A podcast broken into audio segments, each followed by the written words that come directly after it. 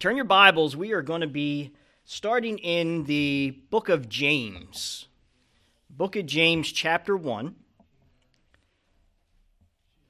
And as you're turning there, before the show started at the theater, an usher noticed a man sprawled across four seats. Sir, you're only allowed one seat. Could you please sit up? The man groaned, but stayed where he was. The usher started to get impatient. Sir, if you don't get up, I'll need to call my manager. Again, the man just groaned. A few moments later, the infuriated usher returned with his manager. They both repeatedly attempted to get the man to move, but with no success. The manager decided to call the police. The police officer arrived and he said, Okay, buddy, what's your name? The man groaned, Matt.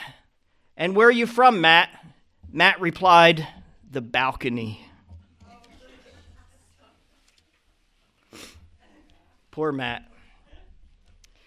Anyhow, the book of James is one of the top go to books when it comes to living for God. Amen? It's a book that's full of energy, it's a book that's full of encouragement. It's a book that gives us real good practical instructions on how to apply our faith. And that's important, how to apply our faith in everyday living. In other words, in bottom line, it shows us how to walk the walk and not just talk the talk. Amen? We need some context to really fully understand the book of James before we start reading. And at this time, when, when the book of James was written, the church was under just immense persecution and just outright brutality against Christians. Now, these early believers, they literally feared for their lives and for the lives of their family members. And this fear was causing believers to live a life of faith only in word and not in action. They were fearing man more than fearing God. True and real Christianity was quickly vanishing at that time. And it was here that God calls upon and inspires James to write this letter. It's a letter that challenges every true believer, even today, to live a life of applied faith. Applied faith. So, what does it look like when we live a life that puts faith into practice? That's, a, that's the most important question. What does it look like when we live a life that puts faith into practice? Now, before we can answer that, we need to establish a few uh, facts, a few truths. First and foremost, at the very moment of salvation, several things become true in our lives. Now, some of these things pertain to our eternal inheritance, okay, eternal inheritance in heaven, and others pertain to our daily experiences, okay? So, in relation to our eternal inheritance, we receive our eternal inheritance at the moment of salvation, but we don't experience it until we get to glory. Amen? We understand that? It's ours the very moment of salvation, but we really don't experience it until we enter glory. It also never changes. Amen? We have to understand that. Our eternal inheritance never changes, it is eternally secure in God's almighty hands. Amen? Can never lose it, can never be taken away. And this inheritance has been established by God alone. We have to understand that there's nothing required from us. And right now, it's only visible to God and not to us. That's our eternal inheritance. Now, we also have to understand and contrast that to our daily experiences. Our daily experiences. At the moment of salvation, our Christian walk begins with Christ in us. Amen? Christ in us. We are given His Holy Spirit to dwell inside of us. And as we give Jesus control of our life, we begin to experience things like power in our prayer a hunger to, to get into God's Word. We start understanding what true worship is. We start feeling a conviction of sin, spiritual growth, and practical biblical insight. Amen? Now, these daily experiences, they relate to our earthly walk, and they determine the depth of our fellowship with God. Those daily experiences. They also develop, they, they grow as we mature in our faith. Now, something else we need to understand although sin has no effect on our eternal inheritance, remember that can never change. Sin will hinder our daily walk and our fellowship with God, our daily experiences. Growth in these areas of our daily experiences will come only when we lean on, when we learn to depend on God's Holy Spirit, the Holy Spirit of Jesus Christ, Christ in us, when we learn to lean and depend on God's Holy Spirit inside of us. Amen? That's when growth occurs. Now, all of our daily experiences are visible both to God and us. Not like our eternal inheritance, right now it's only visible to God. Our daily experiences can be seen by both God and us. Okay, so that's kind of the, the, the contrast between the two. So, our eternal inheritance, kind of understand that is our position in Christ. Amen? Our eternal inheritance is our position in Christ, while our daily experiences, that's our daily walk with Christ. Amen? Kind of our practice in Christ. Eternal inheritance is our position in Christ. Our daily experiences, that's our practice, our daily, everyday practice in Christ. Now, it's important to understand the differences between them as we begin to, to look into the book of James. Now, in this book, God is addressing issues in our daily experiences. God is addressing issues in our daily walk with Jesus Christ. It's not a book that deals with our eternal inheritance in Christ. Amen? We have to understand that dis- difference. And as we read the Bible, we notice two prominent themes throughout the entire book, from Genesis to Revelation. Two prominent themes. The first is the way to God. Amen? and the other is the walk with God. Those are the two prominent themes in all of the Bible the way to God and the walk with God. Now, all 66 books contain these two themes. So every time you read the Bible, every time you study the Bible, you have to ask yourself is this passage referring to the way to God, or is what I'm reading teaching me how to walk with God? Amen? Two themes. The way to God is directed to the unsaved. It's directed to those who are lost, those who are spiritually dead apart from Jesus Christ. It gives them, it shows them the way to God. And that's simple, right? It's through Jesus Christ, and Him alone. Now, the walk with God is directed to the true born again believer in Christ, the Christian saint. Amen? Now, I want you to note something here that this may surprise many of us. The books of the New Testament are overflowing with these two themes, but the majority deal with teaching the believer how to walk with God. Amen? You know, a lot of times we, we think of the Bible as just, you know, the way to God. And absolutely it is. There is no other way that we can find to God than through the written word, which directs us to his living word, Jesus Christ. Amen? Faith comes by what? Hearing the word of God. Amen? So, absolutely, the Bible is the way to God. But the writings in the Bible, the majority in the New Testament, deal with teaching us, teaching the believer how to walk with God.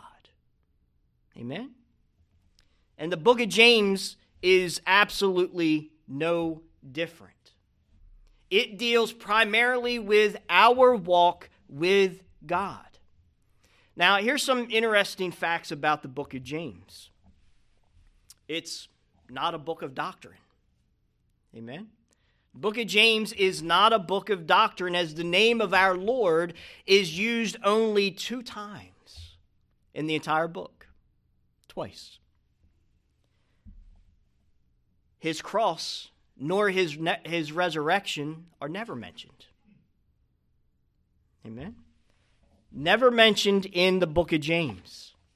The Holy Spirit of God is never mentioned.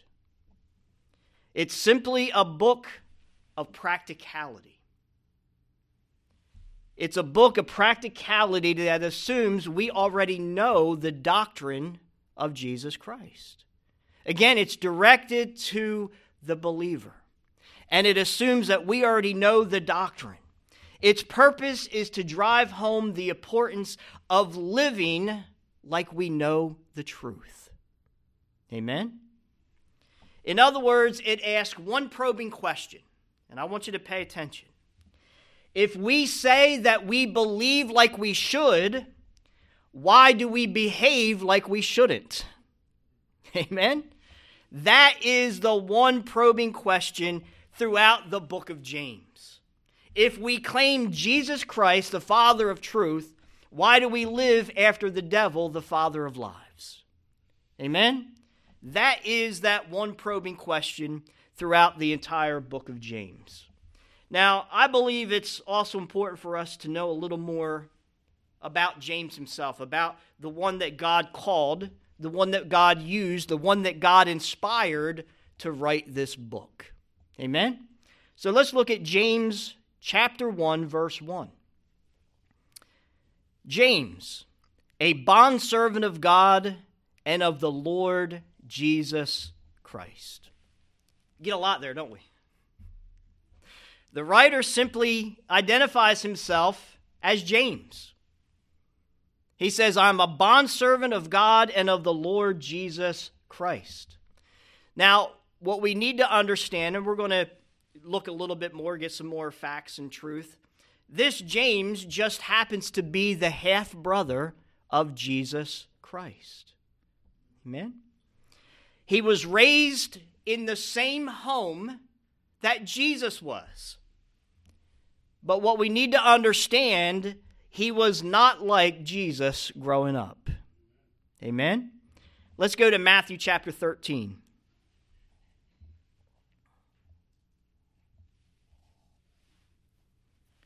Skip down to verse 53. Matthew 13, skipping down to verse 53.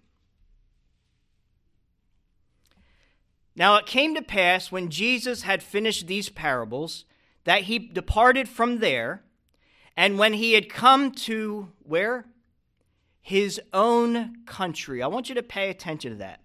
When Jesus had come to his own country, he taught them in their synagogue, so that they were astonished.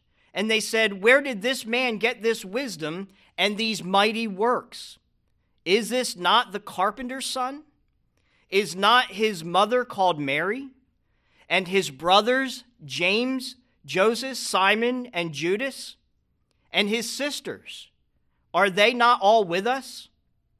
Where then did this man get all these things?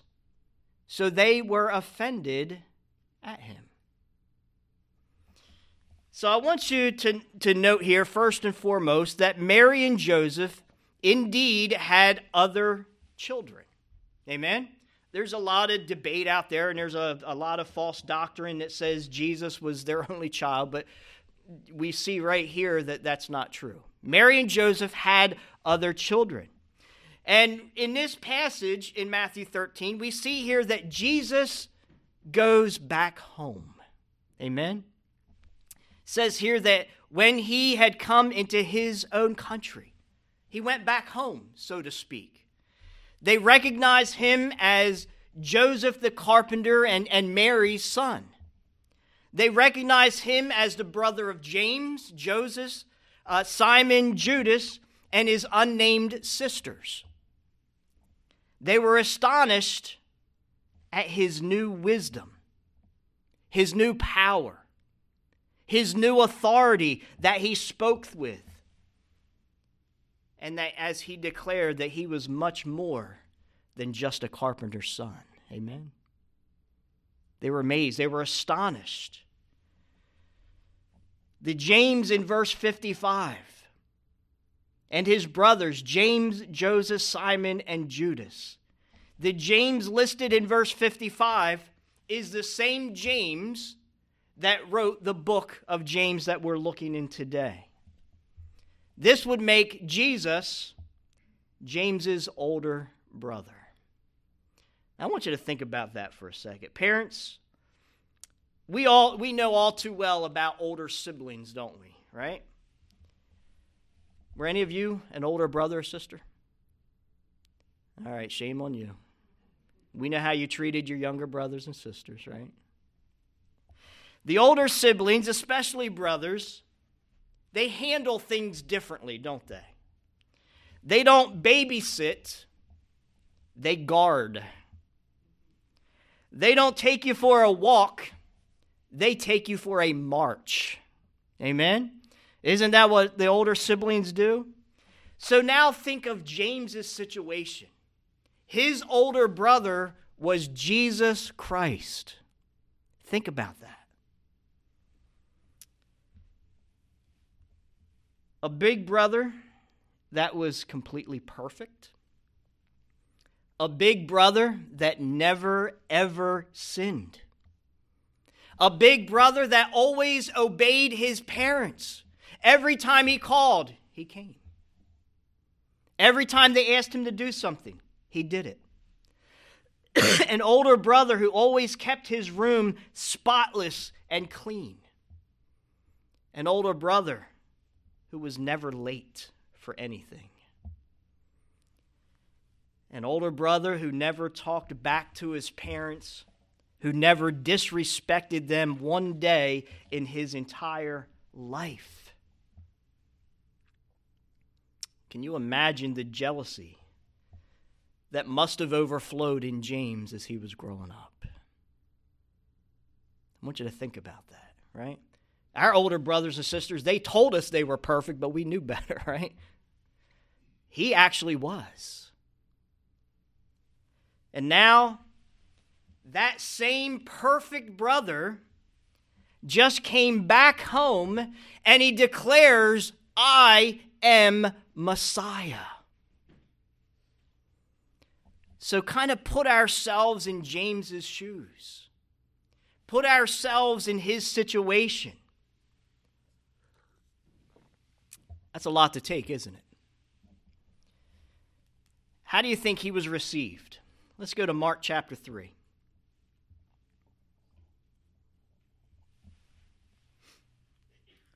So, Jesus left for a little bit of time, he comes back home, and he declares, I am Messiah. Right in the synagogue.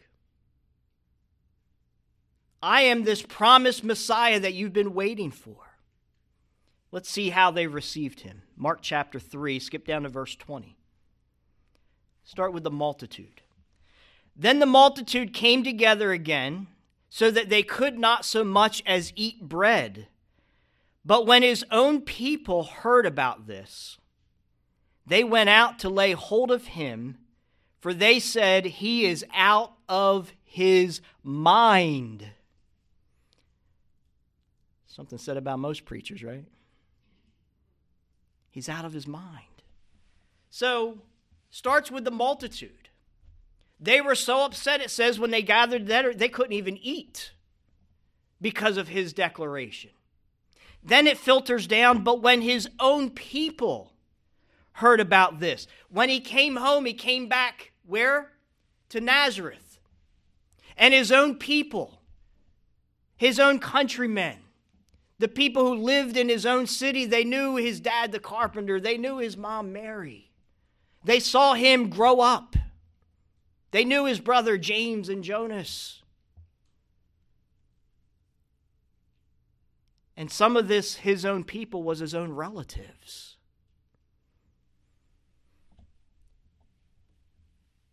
What did they say? He's out of his mind. Well, that's distant relatives, right? That's the multitude, that's some distant relatives, that's the that's the other Nazarites. Let's what about his family? Go to John chapter 7. One verse, verse 5. For even his brothers did not believe him. Even his own brothers thought that he was out of his mind. And I believe that was the case all throughout his entire earthly ministry, including his death and his resurrection. His own brothers did not believe his claims to be Messiah. Amen? I don't believe anything changed in James.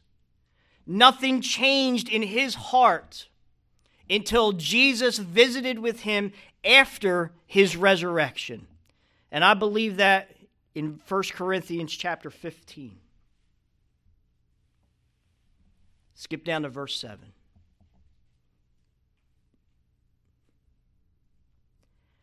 After that, he, Jesus, was seen by James, then by all the apostles, then last of all, he was seen by me also as by one born out of due time.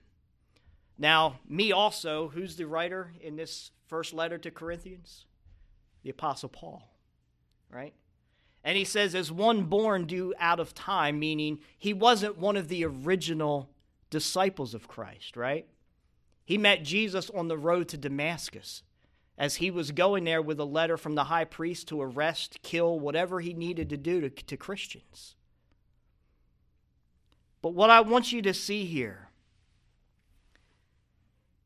after that, he was seen by James. It was at that moment that James's heart was softened by the grace of God. It was at that moment that James believed. And he humbled his heart at his brother's feet.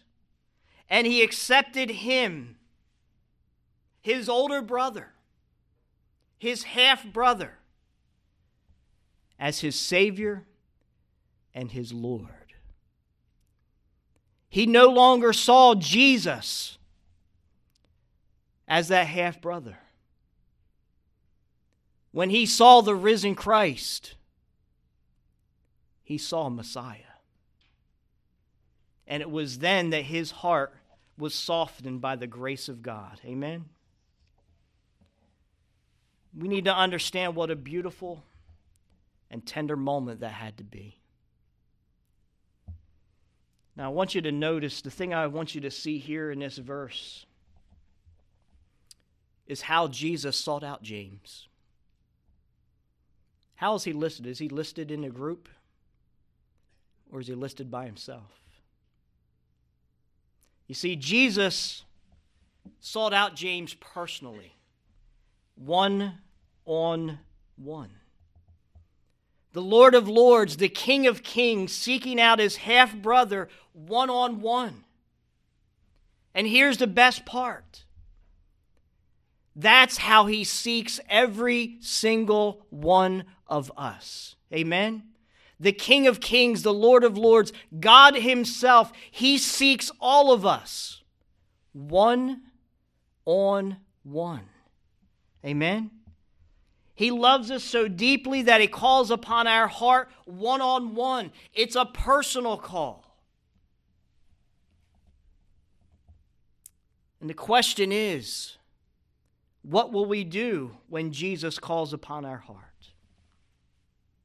We have two choices. We can ignore and reject Him, but understand that we will see Him again one on one. But that one on one will be on Judgment Day. Or we can receive Him as Savior and Lord and enter into the joys of His salvation. But that choice is ours. What will we do when Jesus calls upon our heart one on one?